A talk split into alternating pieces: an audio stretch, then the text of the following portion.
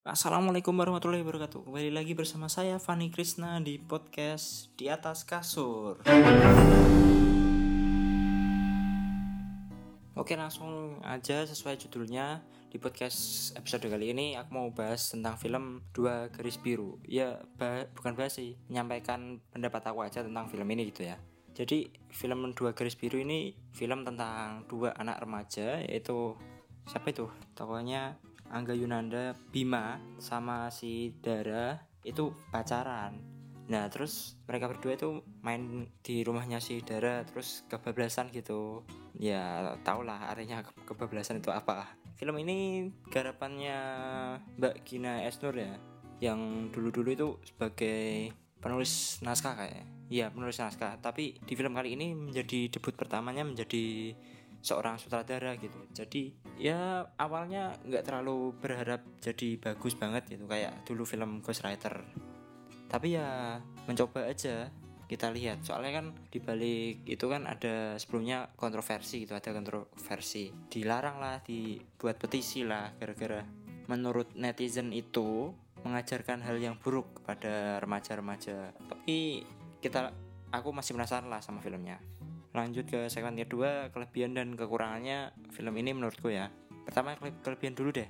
Kelebihannya aku kira film ini agak berasa dark gitu atau moodnya itu kayak tegang terus. Tapi ya ternyata enggak juga. Ada jokes jokesnya di tengah-tengah film. Kadang waktu tegang-tegangnya malah ada komedinya gitu.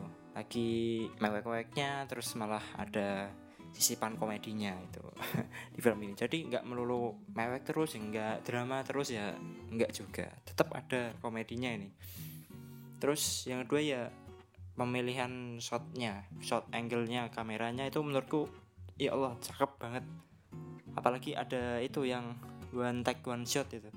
Ingat film Aquaman nggak? Ya it, ada adegan one one take one shot di film ini juga dan di film ini dramanya bener-bener kena banget pas di adegan itu. Apalagi ditutup sama apa ya gambaran atau tamparan dari ibunya si Bima ini ke Bima. Jadi agak kayak epic gitu. Ditutup dengan sangat epic dimulai dengan epic terus pas kejadiannya juga epic banget dan penutupannya juga epic gitu. Nggak master atau warrior malah. Terus dari acting castnya juga bagus. Iya bagus. Tapi yang bagus ini menurutku malah yang keluarga dari cowok sama ceweknya ini. Yang ibunya Bima ini menurutku yang paling bagus sih. Si Cut Mini ya kalau nggak salah. Yang, jadi ibunya Bima itu aktingnya aduh keren banget. Kerasa kena banget itu kalau di aku. Berasa kayak mikir langsung gitu. Kalau aku gitu ibuku mesti kayak Jod Mini ini sedih gitu.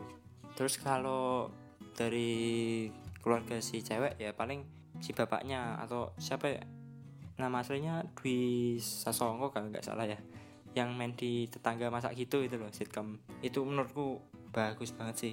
Berasa bapak banget gitu. Iya emang bapak sih. Di film ini tuh sutradara memberikan kayak adegan adegan simbolis gitu. Contohnya itu waktu misain kerang gitu. Nah kerang itu kan yang yang ketutup sama nggak ketutup itu berarti yang nggak ketutup itu udah nggak fresh gitu. Kalau yang ketutup kan masih fresh masih seger gitu. Ibaratnya itu kalau kemarin aku lihat-lihat ya di Cinegrip kalau nggak salah di channel YouTube itu kalau yang udah kebuka itu artinya udah nggak perawan atau ya istilahnya gitulah. Tapi kalau yang masih ketutup itu masih fresh seger gitu. Simbolnya seperti itu. Terus yang strawberry itu itu kan waktu hamil berapa bulan ya? Pokoknya janin itu seperti ukurannya kayak buah strawberry gitu. Terus yang mau digugurin ada adegan shot strawberry dibuat jus itu. Kan itu simbol kalau pas mau digugurin kan. Jadi terus si si darahnya mikir lagi terus gak jadi digugurin toh. Gara-gara lihat strawberry di blender itu nggak tahu kenapa itu menurutku pas banget terus juga bagus gitu. Ya itu sebenarnya simpel sih tapi menambah gimana ya lebih bagus aja. Terus juga pas adegan di UKS itu kan juga terpampang kayak poster alat reproduksi kayak nah itu menurutku ya mungkin mungkin dikasih sutradara kayak gitu karena nyindir mungkin. Kalau poster itu cuma ya sebatas sebatas poster. Oke, lanjut ke kekurangannya ya menurutku. Yang pertama, menurutku pembangunan karakter utama itu kurang itu. Pembangunan karakter yang si Bima sama si Dara ini. Soalnya aku lihat itu awal-awal udah tahu-tahu udah pacaran aja. Udah main berdua aja. Tahu-tahu mereka pacaran di rumah si Dara. Kan menurutku kurang kurang deket lah penonton sama tokoh utamanya jadi pas ada masalah itu jadi kurang berasa kasihan gitu. Tapi malah aku malah merasa lebih dekat sama keluarganya. Ya nggak tahu kenapa. Entah mungkin ini arahan dari sutradaranya mungkin ya. Memang dibuat begini tapi menurutku ya ya sesuai selera orang beda-beda lah. Terus yang kedua itu make upnya si Angga Yunanda ini nggak banget ya. Aku lihat di IG Angga Yunanda ini kayaknya anak putih banget gitu. Tapi pas di film ini kok jadi degil gitu terus juga degilnya maksa gitu berasa dibuat-buat lah. Kalau na agak natural sih nggak apa-apa tapi ini agak maksa gitu. Iya maksud sutradaranya sih emang mau menceritain kalau si Angga Yunanda ini dari keluarga yang miskin gitu. Tapi ya nggak gitu-gitu juga backupnya berlebihan sih menurutku terus yang ketiga itu ya kalau ini sesuai selera masing-masing ya. Menurutku jokes-jokes di film ini ya kurang begitu kena kalau buat aku. Padahal pas aku nonton di studio banyak yang ketawa. Iya tapi nggak tahu lah. Kalau aku ya gitu kurang kena sih jokes-jokesnya. Oke lanjut ke kesimpulan film. Menurutku ya pendapatku film ini tuh bagus banget. Layak buat ditonton sama ya mungkin remaja sampai dewasa lah sampai orang tua.